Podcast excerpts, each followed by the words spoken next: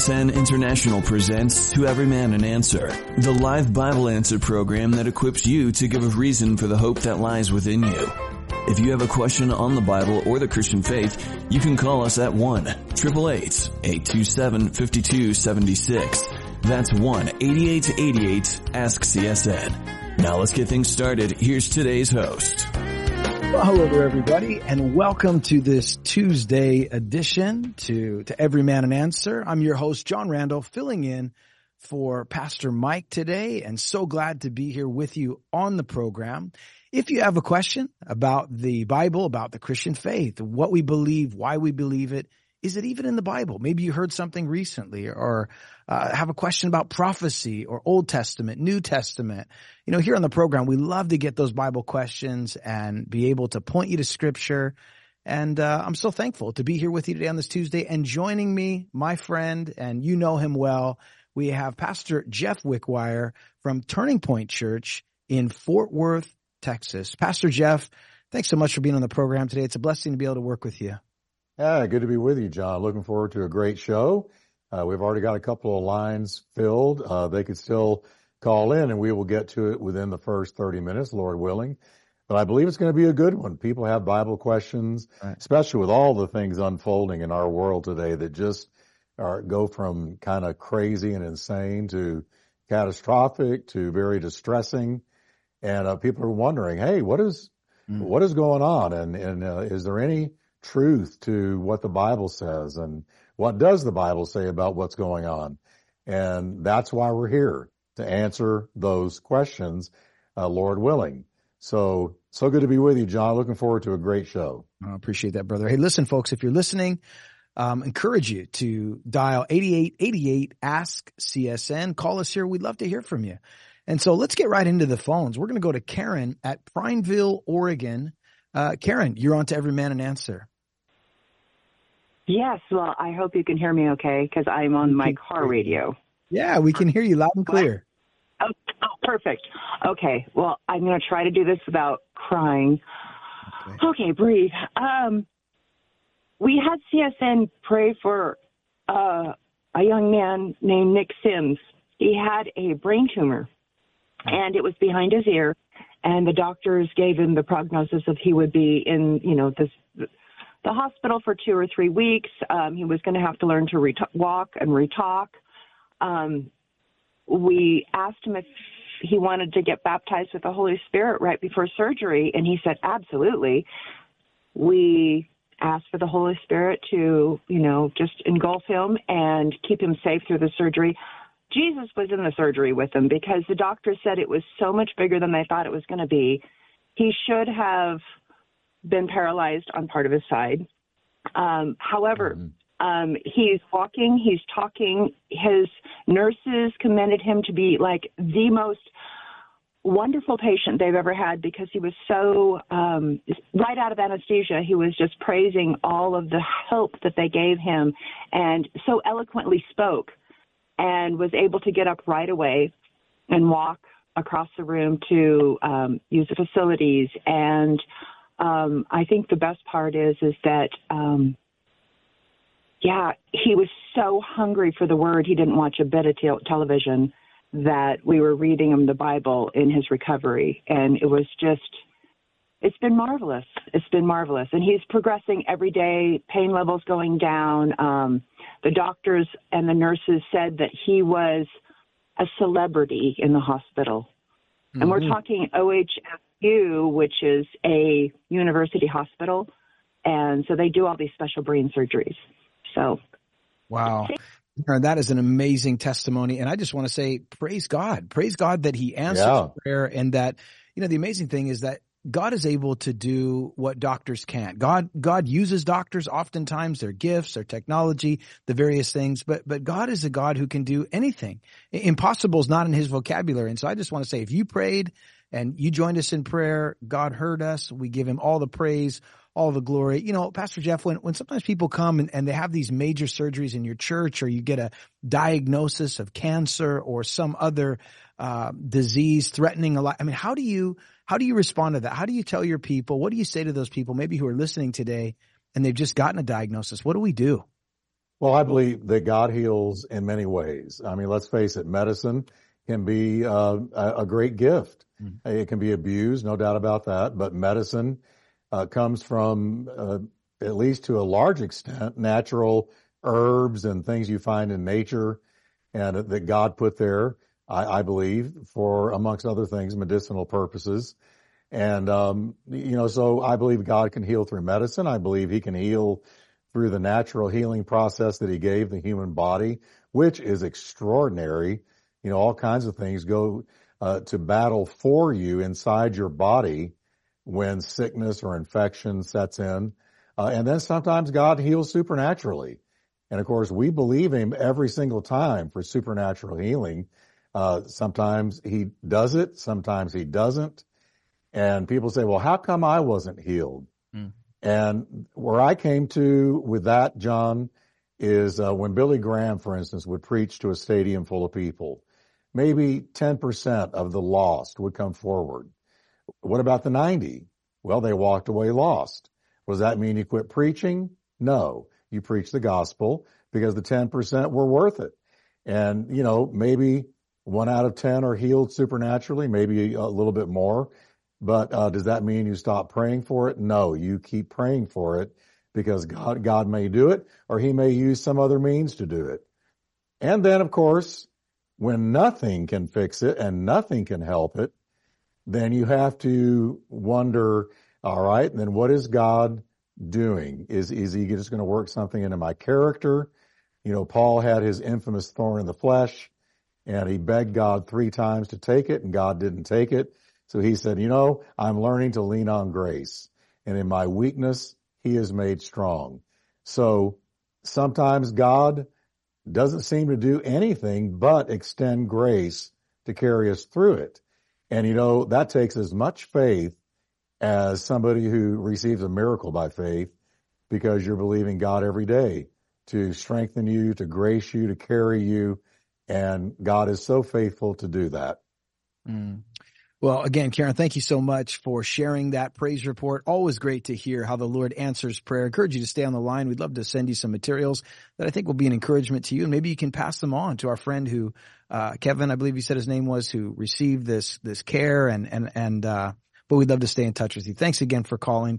Let's go out to Nancy now in Arizona. Nancy, good afternoon and welcome to to Every Man an Answer. You're on the air. Hi. Hi, Nancy. Hi.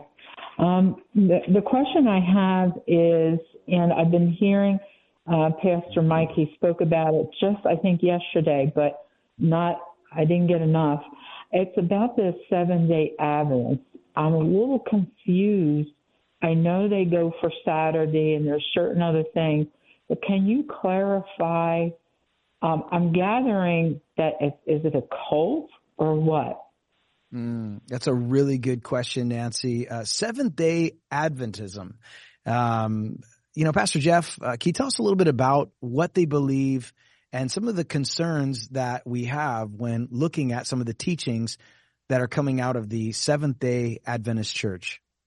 Well, uh, first of all, they were founded in the 1800s by Ellen White, who was considered a prophet.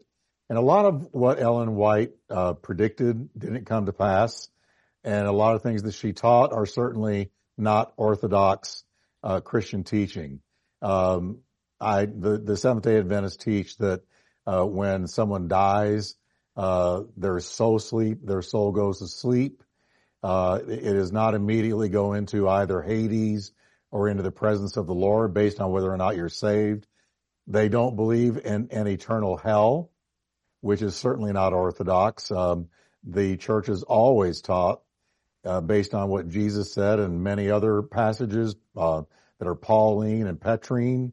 Uh, that is that Paul and Peter wrote, and others that uh, certainly describe hell as eternal, but they teach otherwise. Um, things like that. Uh, they even teach that Jesus Christ, uh, as when he came to earth, he, of course he was all man, all God, all God, all man, but they teach that the man part was fallen like Adam. And uh, of course, that's simply not true. Uh, in my opinion, that would border on heresy, if not full on heresy, because Jesus did not have an earthly father. So the Adamic nature could not be passed on to him. But that's what they teach and things like that. And so, uh, is it a cult? Um, again, their teaching is not orthodox. Uh, they do believe, of course, that, um, the Sabbath is on Saturday and you ought to do your church services on Saturday.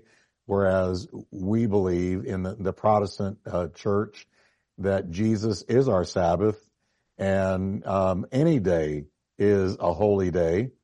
Um, and you certainly don't have to meet on a Saturday and keep the Mosaic Sabbath because that is the one of the Ten Commandments that was not carried over into the New Covenant. That we had to meet on Saturday, uh, like the Jewish people did under Moses, and observe that Sabbath. No, Jesus, according to Hebrews, is our Sabbath. So nine of the Ten Commandments were moved over into the New Covenant and are relevant for us today, except for that one. So there again, we would part ways with the teaching of the Seventh day Adventist. So would I recommend somebody becoming a part of it? In all honesty, I wouldn't. I don't know your thoughts on that, John, but those are just a few of the things they teach, and there's many others mm-hmm. that, uh, again, they're just not orthodox. Yeah, I would agree with you on that, Jeff. I think there's some things uh, in the teaching, whether it's you know only worship on Saturdays, certain you know trying to put yourself under the dietary laws of the Old mm-hmm. Testament and and other things like that. A it can become uh, an outward form of r- righteousness, and I would say, you know, it it reminds me of what Paul wrote to the Galatians. I read the book of Galatians, and I oftentimes think of that epistle, and it reminds me of some of the things that the Seventh Day Adventists have. Uh, kind of incorporated. And so I would say, yeah, to to someone who's seeking to be in a Bible teaching church, I I would avoid Seventh Day Adventism. I think it can be very legalistic, and I think um, it gets away from grace. And and I think some of the, as you pointed out, teachings are not. Some of them are not biblical. That's enough for me to go. No, I'm not gonna. This isn't a matter yeah. of opinion, your opinion. Like, no, that's that's flat out wrong. So I would I would avoid it. And I think there's a lot of good churches out there that you can find that are going to teach the Bible. And, um, eh, you know, so I, I would avoid, uh, the Seventh Day Adventists. Uh, and again, there may be some people, and I, I, don't know, maybe it's there's varying degrees of Seventh Day Adventism. Like, hey, these guys aren't, they broke off and they're not exactly, they don't believe all that, but they still worship on Saturdays. Mm-hmm. I, am not really sure on that, but I think I would avoid it. And, um, I would think about what Paul said in Colossians chapter two and let no man judge you in meat or in drink or in respect to a holy day or new moon or the Sabbath days, which are a shadow of things to come, but the body yeah. of Christ. I think so often in the Seventh day Adventist movement, they are embracing the shadow and, um, they're trying to hug a shadow. And, and that's really, uh, we need to embrace Christ. And so I think it's important. And Nancy, I hope that helps. Thank you. Yes, I just you you mentioned that they think that Jesus, when he was down here, was sin. No, that his body was fallen. That his the man part. Uh, you know, you're dealing here with he the whole the, the fancy term for it in theology is the hypostatic union, and that is that when Jesus came to earth, he was all God, all man, all man, all God he was both.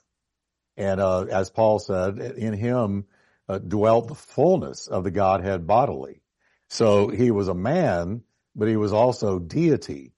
Now, the teaching of the uh, Seventh Day Adventist Church, at least my understanding is that they say that the man part, his body, his physical body was fallen like Adam's, like post sin Adam like after the fall Adam, post fall Adam, uh, when he, he was fallen, that Jesus' body was a fallen body and, um, uh, you know, not pre, not pre Adam, but post Adam's fall. So, um, you know, again, you got to be real careful there because his father was not earthly. And the way Adam was passed on to the whole human race was through the male uh, men being the the heads, uh, and so the the uh, Adamic nature was passed through Adam, not Eve, and so you got to be careful when you say that his body was fallen, because that would mean he came from Adam or was attached to Adam somehow, and he was not. His father was God, hence he's the only begotten son of God. So real careful with that. So I, I think that's one area where the Seventh Day Adventists um, go sideways theologically, and that's not Orthodox teaching either. Yeah, I think there again there are some Seventh Day Adventists that probably believe identically to Orthodox Christians, other than holding uh, to the Saturday Sabbath. Um, others go much farther, as as Pastor Jeff pointed out, into aberrant doctrine. And those you have to listen. If you want to go to church on Saturday and that that's all they're teaching, okay, I got no problem with that. You, I go to church on Saturday. Praise God. I go to church whenever it's. I mean, I don't be there whenever it's open. Yeah, worship God every day. That's right. If that's a means of righteousness, or if you don't go on Saturday, then you're not truly keeping the Sabbath. You're not really worshiping God. That that is a problem because that's not biblical. So Nancy, thanks so much for calling and uh, encourage you to stay on the line. Love to send you out some resources. That'd be an encouragement to you. And uh, look forward to hearing from you again. God bless you out there in Arizona. Let's go out to Alice in Bighorn. Hey, Bighorn, Wyoming. Welcome. Great to have you on the program, Alice. Thank you. Um, why did Noah curse Canaan and not Ham? Mm, that is a really good question. You know, back there in the book of Genesis, Noah built that ark, took 120 years, the Bible tells us, warning people as a preacher of righteousness before a worldwide flood came and only Noah and his family survived as well as two of every type of animal. Finally, after the 40 days and 40 nights, it rains and rains and rains. They finally land, it seems, on Mount Ararat. The water begins to rescend and then sends out a dove, sends out a raven. You know that story. It comes back. And then at the very end, he gets out, builds an altar. Everything's going great, offers sacrifices to God in worship. And then he decides, you know what? I'm going to, I'm going to build, I'm going to make mm-hmm. a vineyard. And so he, he creates a vineyard. He builds a vineyard, you know, starts growing. He starts making wine. He has too much. He's uncovered in his tent. And then something happens. And Pastor Jeff, what happened and why did he curse Canaan? Well, you know, the Bible is not super clear on why. Uh, there, there's several um, uh, speculations. I think a really good one is that um, that Noah somehow prophetically foresaw uh, Canaan's future. Of course, Canaan came out of Ham. Uh, Canaan is Ham's descendants. So that he foresaw uh, Canaan uh, and the Canaanite people. And of course, uh, when um, Moses took the children of Israel into the promised land and conquered the Canaanites, all of the Hittites and Moabites and Amalekites and all the other ites, uh, those were Canaanites. And so perhaps Noah prophetically foresaw where they were going and therefore cursed them. Uh, I do know that Ham's transgression, and I do believe it was a genuine transgression, was he uncovered his father's nakedness. That is, the Bible says Noah got drunk, as you know. He, he got drunk. And the Bible tells the truth about the saints in it and their failures and their successes. And he did get drunk. Uh, he apparently um, conked out naked. And uh, Ham was the first one to go into the cave where he was. And instead of uh, covering him up and honoring him, he went out and the Bible says he broadcast his father's sin. And that was very disrespectful. It was dishonoring. It was something he shouldn't have done. And we note that when Shem and Japheth went in, they went in backward. They didn't even look at him. They went in backward with a covering and they covered him up. And the Bible says when Noah regained his senses, woke up and, and got his wits about him, he knew what Ham had done. Uh, so Ham did transgress. He did do wrong. Why he didn't directly curse Ham, again, the Bible doesn't say, but we, but the Canaanites were his descendants. And again, it could be that Noah foresaw where they were going to go, uh, how they were going to live in sin and paganism and horrible idolatry, all kinds of horrible practices. And uh, so he uh, therefore prophetically cursed them. So that that's one possibility, John. Yeah, that's a good that's a good response. You know, it also says in Genesis chapter 9 verse 1 that God blessed Noah and his sons and said to them, "Be fruitful and multiply in the earth." So God had blessed Ham but uh, again, perhaps the other suggestion is maybe Canaan had something to do with the uncovering uh, of his grandfather. We don't know for sure, but I, I think it's a good suggestion that you make. And as you read through the Bible, you realize, wow, look at what these people became. God knew in advance. And, and here we see, uh, perhaps a prophetic word spoken by Noah there in the scriptures. And, uh, we do know the Canaanites were, and, and, historically speaking, you go back and look at some of the things you, we couldn't even talk about what the Canaanites were involved with on this program. It was so defiling and, and so disgusting. And so, um, Alice, it's a great question you ask and appreciate your call. Um, if you stay on the line, does that help you, by the way? Oh, it was a wonderful answer. I agree 100%. All right. Well, God bless you out there, Alice. And um, we'd love to send you some materials if you'd stay on the line. Uh, some of our friends can help you. And thanks again for calling and thanks for listening out there in Bighorn, Wyoming. You know, Jeff, I just want to say it's fun to say Bighorn. I don't know why. I just think it's fun. okay, yeah, we're going to go. let's a, go an from impressive name. It is. It really is. I mean, it's not Little Horn. Yeah. So that's good. Uh, yeah. let's go from Wyoming. Listen, we're headed down to South Dakota with Annette. Annette, you're on to Every Man an Answer. Thanks so much for calling. How can we help you? Hi, thanks for having me. Uh, I was just going to ask a quick question here. Um, I'm in my 50s and have been a Christian my entire life, but unfortunately, or fortunately, I guess, raised Catholic, we were told not to delve into the Bible because we wouldn't understand it. So I recently got um, a study Bible by a very popular pastor that I've started to read. And I know you shouldn't go cover to cover, but I'm just looking for suggestions how to dive in so I can learn and learn and learn. Oh, that's great. It's a good question. I, I don't, I, I, first of all, I commend you for, um, making it a practice to go through the Bible. You know, it's amazing, Pastor Jeff, how many people have been Christians for a long time and have never actually read through the entirety of scripture. And they say, well, I don't, I've heard people say, well, I just read the New Testament because the Old Testament, well, it's old. So no, listen, yeah. they, they tie yeah. together. They, they go together. They, oh, they are. There's a, there's absolutely. a theme. And so how would you encourage Annette in South Dakota? What's a good way for us to learn as we read through the Bible? Well, Annette, you got my curiosity up. Who wrote your study Bible? Who, who was it? Pastor Jeremiah. Oh, David Jeremiah. okay. One. I'm sure that's, that's a, good, a good one. one. Yeah. Uh, what I would suggest is uh, one thing, as John already said, uh, a lot of Christians have their little favorite pet verses, devotional verses, you know, uh, uh, God so loved the world or, you know, um, uh, trust in the Lord with all your heart, lean not on your own, own understanding.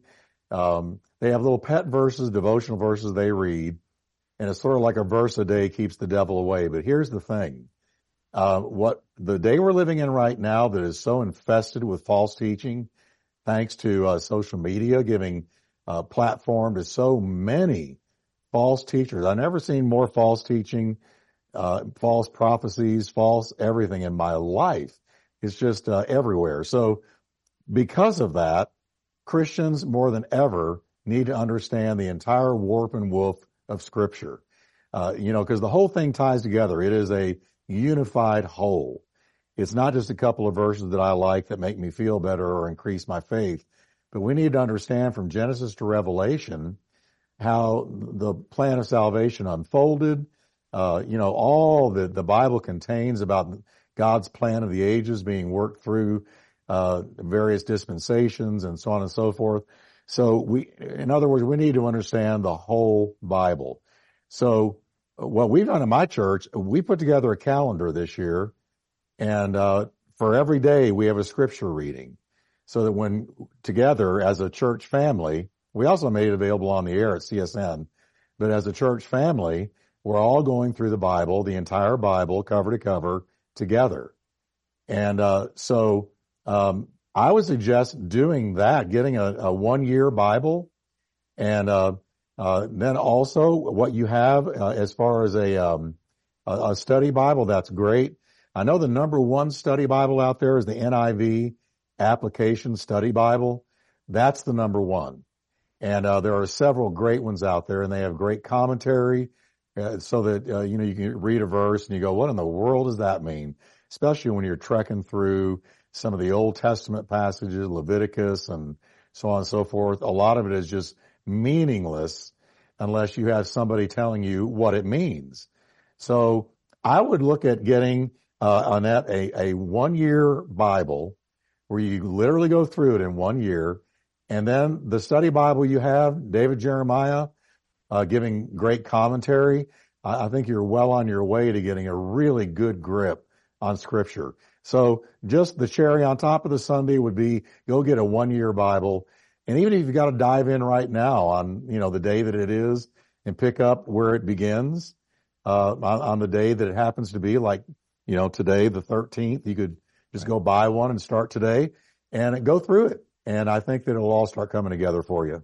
Oh, thank you, Jeff. And you know, the great thing in that is that, you know, you, you just, you go through, you, don't have to just keep going through the Bible. For me, I love to read through the scriptures. I use a Bible app that kind of chronicles, hey, you read Old Testament, New Testament, also read Psalms and Proverbs. You can read from cover to cover. You can read the New Testament through the end and then go back to the Old Testament, come back around. I mean, there's all different ways you can read it. The most important thing is that the Bible, uh, that, that you're reading it. In fact, I, I read a quote uh, last night where it says, what makes the difference is not how many times you've been through the Bible, but how many times and how thoroughly the Bible has been through you. And that's what really makes the difference. That's a great quote. As we go through the scriptures and, um, hey, just keep on reading. And I encourage you to write things down too. I have a journal. I write things down that the Lord speaks to me and, uh, and things that I see, verses that stand out. And I find that that's a really great way to, to study the Bible. And, and remember, the Holy Spirit wants to speak to you as you read through the scriptures. I used, to, I, I will open up and pray and say, Lord, speak to me.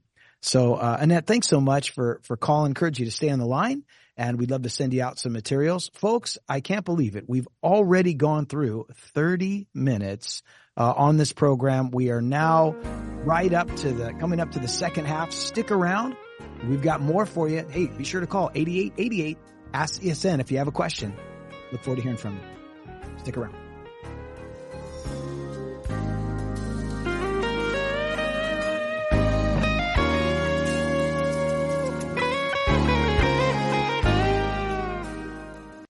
If you are 65 or older, you know this. Watching your hard-earned dollars fly out the window on healthcare costs is so frustrating. But here's some great news. If you were just notified that your Medicare costs are increasing, a program out there can really help you with your medical bills, and it's worth taking a minute to look into. Medi-Share 65 Plus. It's not insurance. Members actually say it's better. It's a Christian healthcare community that aligns with your faith and where people encourage and pray for you. And Medi-Share 65 Plus is a low cost option for those with Medicare Parts A and B, and it fills in the gaps where Medicare stops. You choose any Medicare provider and you get telehealth access anytime you need it. And this is great too. Unlike health insurance, you can lock in one low monthly price for up to 10 years. So don't get stuck with increasing costs. Call Medi-Share 65 Plus and find out how much you can save. Call 833-90-SHARE. That's 833-90-SHARE. 833-90-SHARE. Are you ready to study to show yourself approved? A workman not ashamed rightly dividing the word of truth? In this sad, lonely, and lost generation, people need help. They need Jesus. And who can present the gospel better than you? Calvary Chapel University wants to be a helper of your joy, so you can go out and make disciples who make disciples. Go to calvarychapeluniversity.edu and apply today, and you'll earn outstanding scholarships. Most of our CCU graduates graduate early or on time debt-free, and sound doctrinally. Go to calvarychapeluniversity.edu and apply today.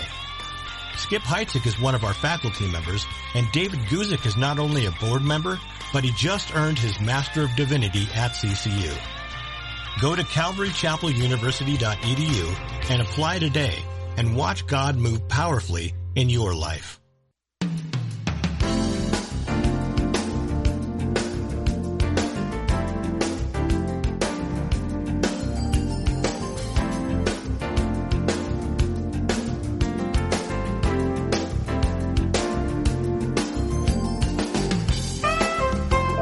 Welcome back everybody to this Tuesday edition of To Every Man an Answer. I'm your host, John Randall from Calvary South OC, located in San Clemente, California.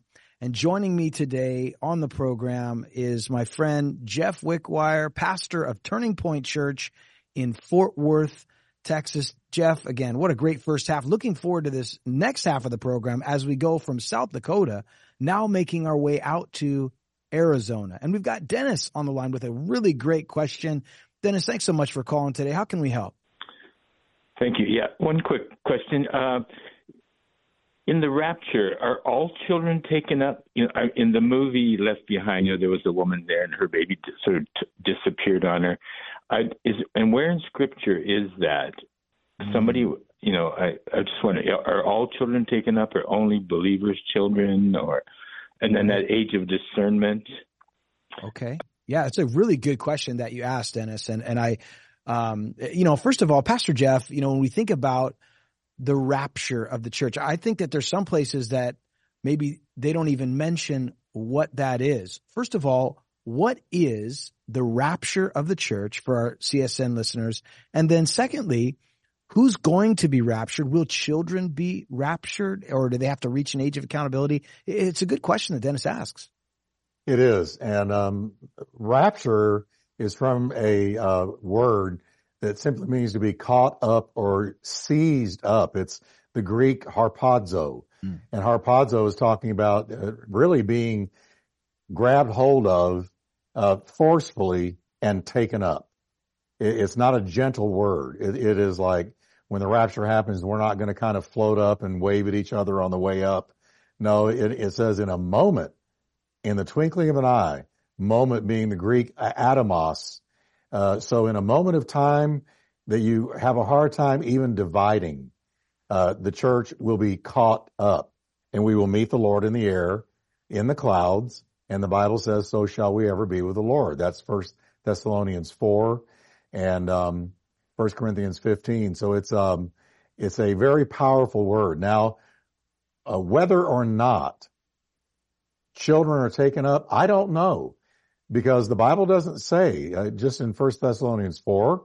You know, Paul is is uh, comforting the church. They have been uh, troubled by some false teaching that the resurrection had already happened, and um, they were wondering about their uh, their loved ones who had died and what was going to happen to them. And so Paul sends them this comforting word in First Thessalonians four on the rapture. And he says, "We sorrow when our loved ones die." but not as those who have no hope. We have hope. And then he tells us what the hope is, that the rapture of the church is going to happen, that uh, when, when we say goodbye to a Christian loved one on this earth, it's not a permanent goodbye. It's so long as we also are Christians and have been born again. But if you as a born again person lose a loved one who's born again, Paul is saying, hey, this is not a permanent goodbye. It's temporary because we're going to meet the Lord with them in the clouds. So shall we ever be with the Lord. So when it comes to children, uh, I would have to say the Bible is silent on that. I don't know. I don't know of a verse. The only thing I could turn to would be, as you mentioned, John, the age of accountability. And uh, for instance, when you go to David, when King David lost his little newborn boy, the firstborn uh, with Bathsheba. Um, when that little boy died, David said to the people around him, he said, look, I can't bring him back, but I will one day go to him. Now I've used that uh, many times when conducting a funeral uh, where a child has passed away, because that lets us know that when a child that is, that has not reached the age of accountability for their sin dies, clearly, according to scripture, they go to heaven. Because David said, I'm going to go, one day I'll die and I'll go to heaven and I'll see my little boy again. Mm-hmm. So that's very comforting to me. That, and that's one of the few hints that we have in the Bible uh, about this whole uh, doctrine of uh, the age of accountability. But I think it's real. So will children who have not reached that age of accountability go to heaven in the rapture? I don't know. I don't know the answer to that, but I will say it's possible. I just don't know, John. Right. No, it's a really good, and I think that's where the Bible is silent. We're silent. I would lean that way. I do believe, uh, just based on the character and the nature of God, Jesus talks about children repeatedly. He said, such is the kingdom of heaven. I, I, I do believe that if a child never had a chance to come to that place where they understood that they would be with the Lord. Um, I, I, also think of First Corinthians chapter seven, where Paul is talking to uh, believers. This isn't a proof text, but I'm just saying it reminds me where Paul's talking to believers and unbelievers, and he's talking about husband and wife and the influence of a believing spouse in a home that in some way sanctifies the child.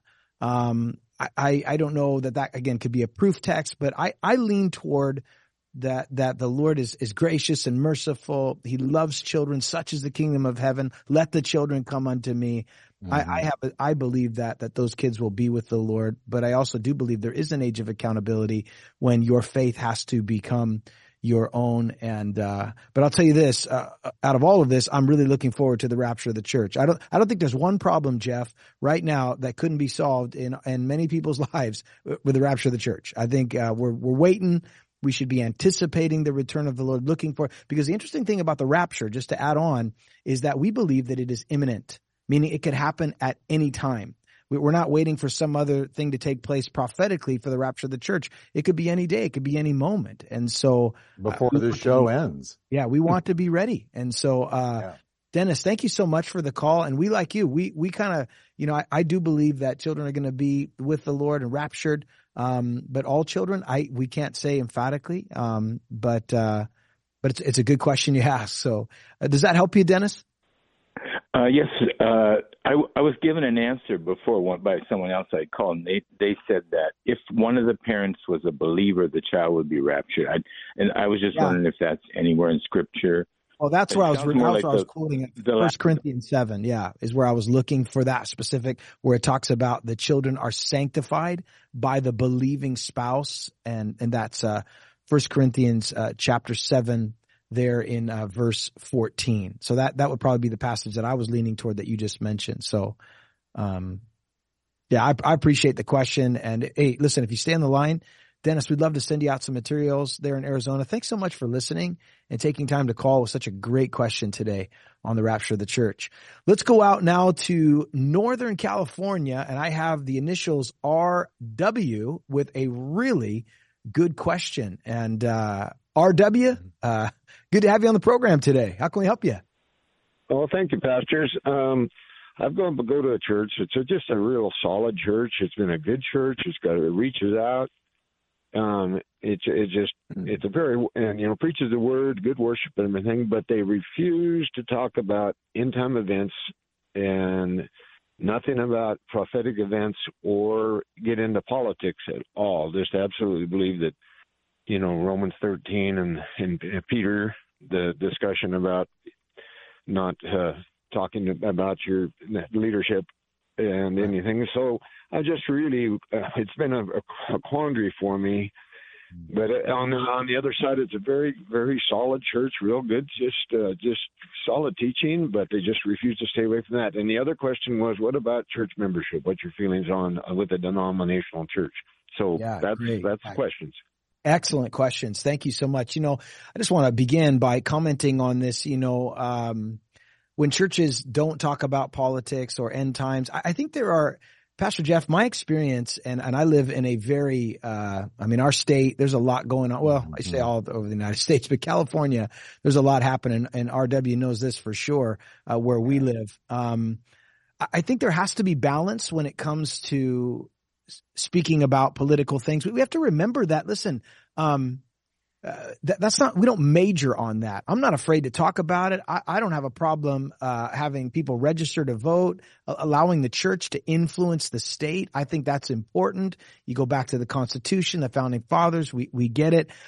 I, I, think we need to say something when it comes to issues that are evil and we stand against evil. This isn't political. Mm-hmm. This, this is biblical. This is, this is a moral issue. We have a responsibility. At the same time, I do believe that you can become imbalanced and all you do is talk about political mm-hmm. things. It's almost like you're exegeting um, C, CNN. You know, you just every week you want to bring mm-hmm. up the mm-hmm. hot topics and we're just going to constantly talk about this and that thing and Biden this and that. And, and I think you can, you can really lose sight of what your role is as a shepherd, which is to equip the saints for the work of the ministry through the preaching and teaching of the word of God. So, you know, you see this happening. Jeff, what's your take on this? Well, the way I get around it, because I, I do believe, I think of the words of Jesus where he uh, talked about straining at a gnat and swallowing a camel. In other words, you're majoring, he said to the Pharisees, you're majoring on minors and minoring on majors, you're making a big deal out of something that's not that big and you're not making a big deal out of something that is big. So for any church or any pastor, I think the main thing is Jesus and the Christian life and teaching the Bible, bringing forth the word of God. And, um, that, that's what we're called to do. Preach the word instant in season and out of season and so on and so forth. So, um, what I tell my folks is I'm not going to lose somebody from the congregation because I stand up and say, you know, I'm a diehard Republican and if you're a Democrat, you know, you're going straight to hell or how can you be possibly be a Christian and be a Democrat? You know, I've heard people say things like this or I'm a libertarian and I don't go with Republican or Democrat and and uh, then I've had people tell me you need to be talking politics all the time because of the state that our our country is in. So the way I approach it, you you mentioned it, John, is I talk about values. I say, look, I don't vote for a person. I vote for a value. And nobody's going to have all my values. Nobody's going to have a 100% perfect track record of what I wish in a perfect world my ideal candidate would be.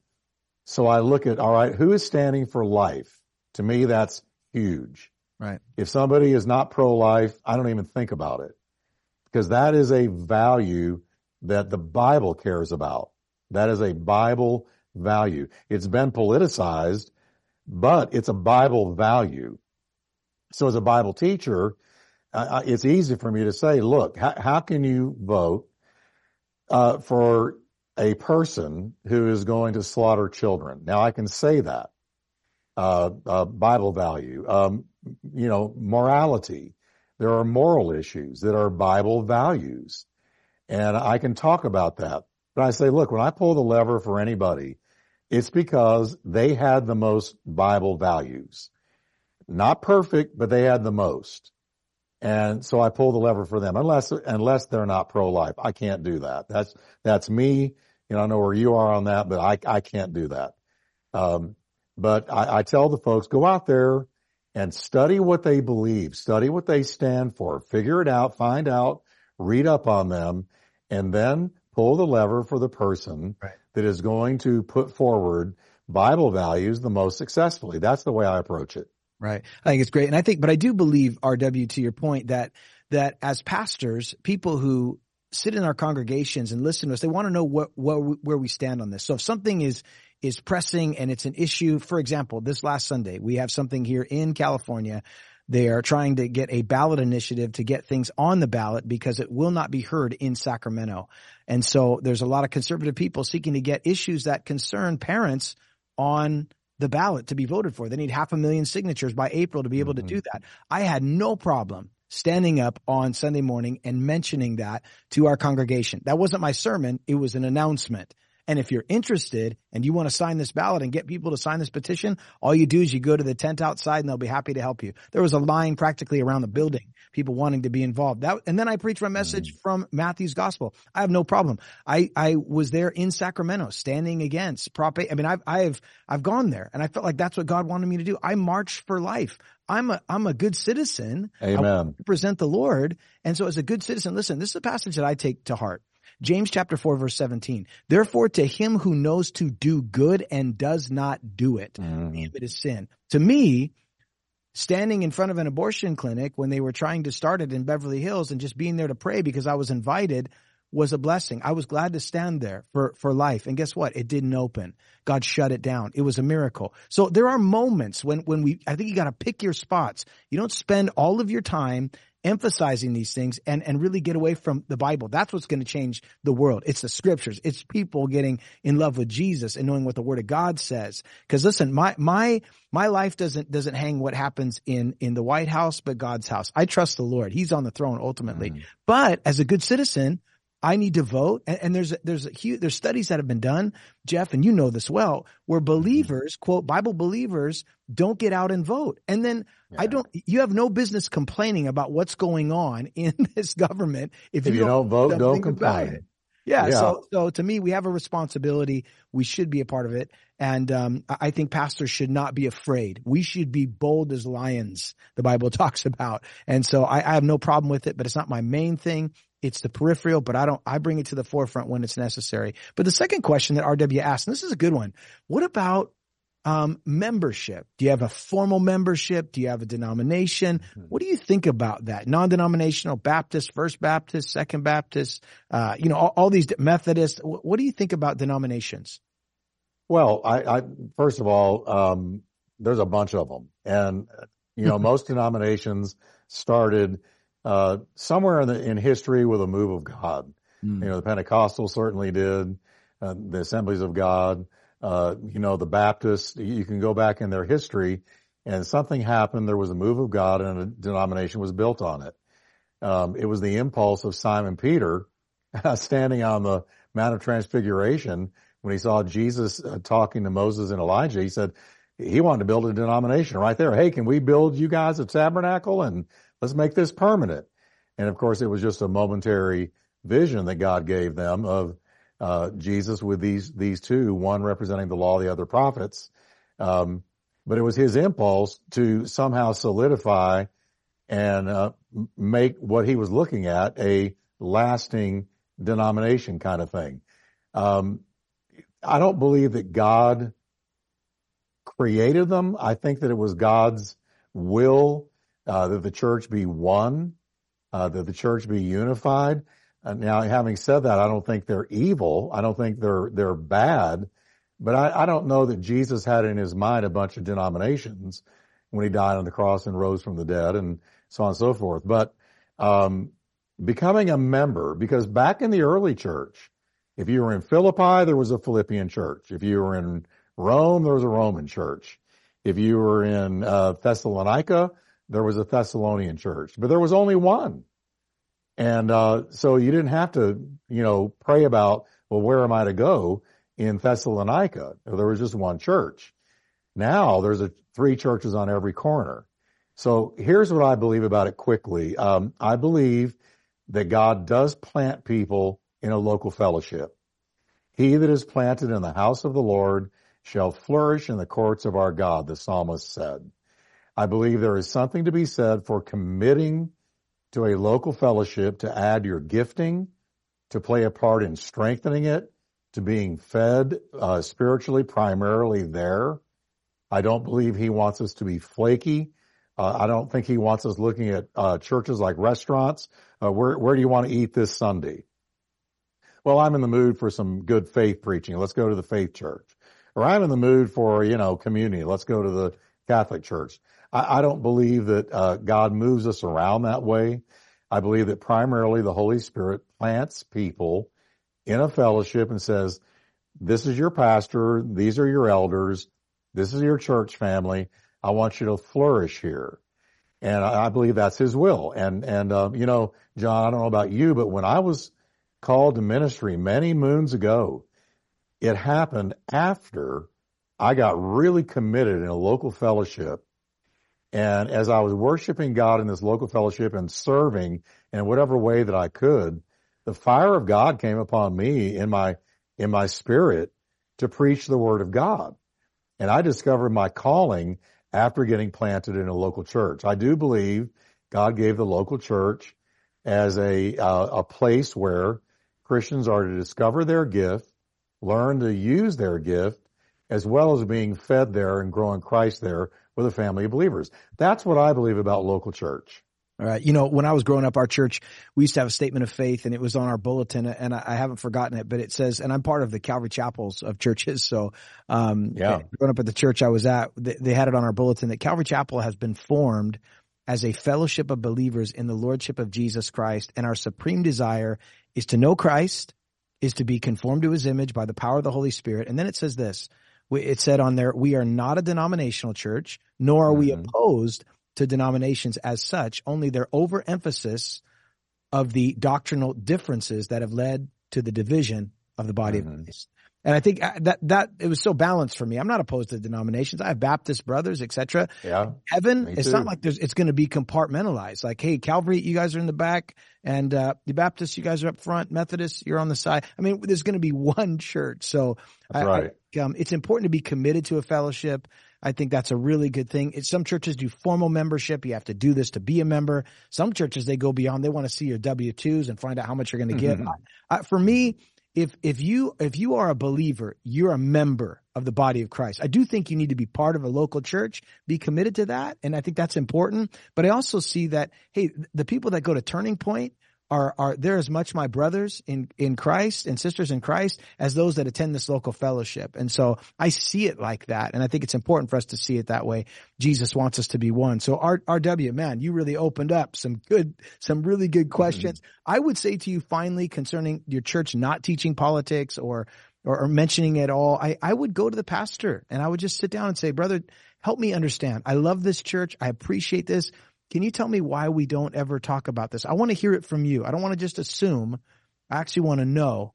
And I, and I think um, that that'd be the, the biblical thing to do. And if you came to me and said, "Hey, John, can you explain this to me?" I'd be happy to sit down. If if I wasn't, you know, if you had a question, and I think it's worth it. You got a lot of great things going on in that church, as you mentioned, and and maybe God might use you just to open up some conversation, even like He did today here on the program. So RW up there in Northern California, keep serving the Lord, brother. So glad you called. Stay in the line. Love to send you out some uh, materials that I think would be a real encouragement in your growth in the walk in your walk with the Lord. Let's go now to Rod out in St. George, Utah. Rod, you got any snow out there in St. George right now?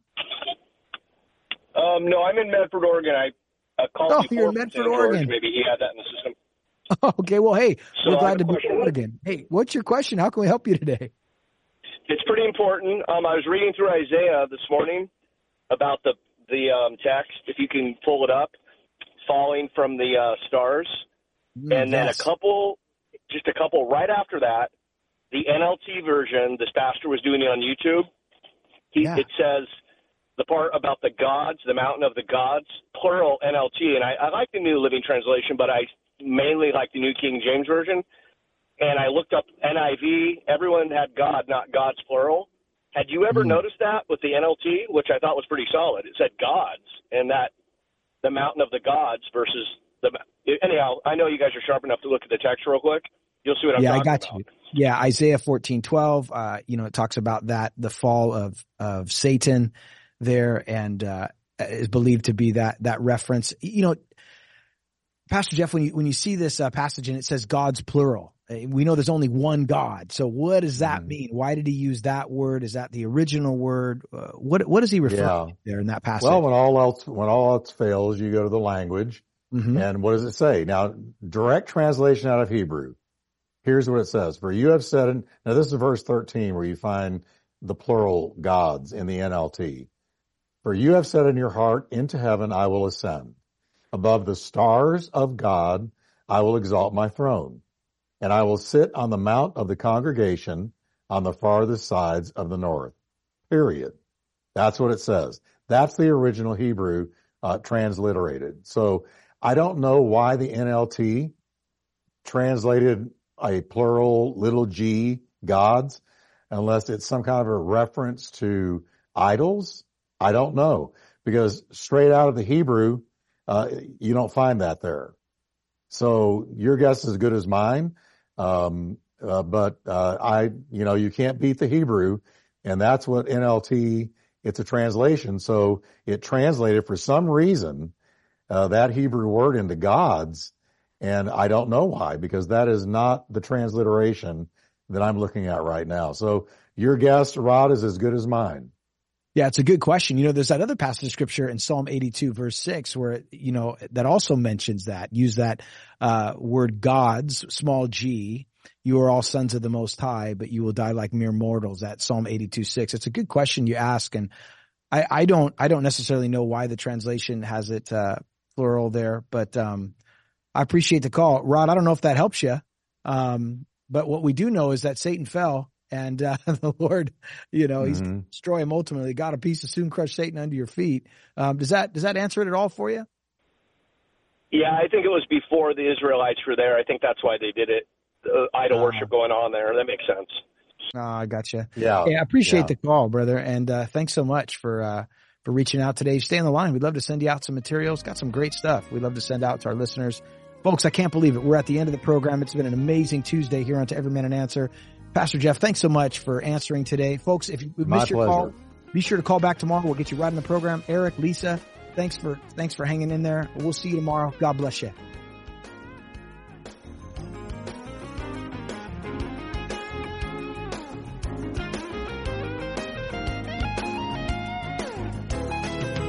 To find out more about this ministry or to receive a copy of today's program, please call 1-800-357-4226 or write us to Every Man an Answer, P.O. Box 391, Twin Falls, Idaho 83303. That toll-free number is 1-800-357-4226. Subscribe to the free podcast on iTunes by searching for To Every Man an Answer in the iTunes store or visit us online at csnradio.com slash TEMA. To Every Man an Answer is a production of CSN International, the Christian Satellite Network. The opinions expressed by our guests may or may not be those of CSN International or of this station.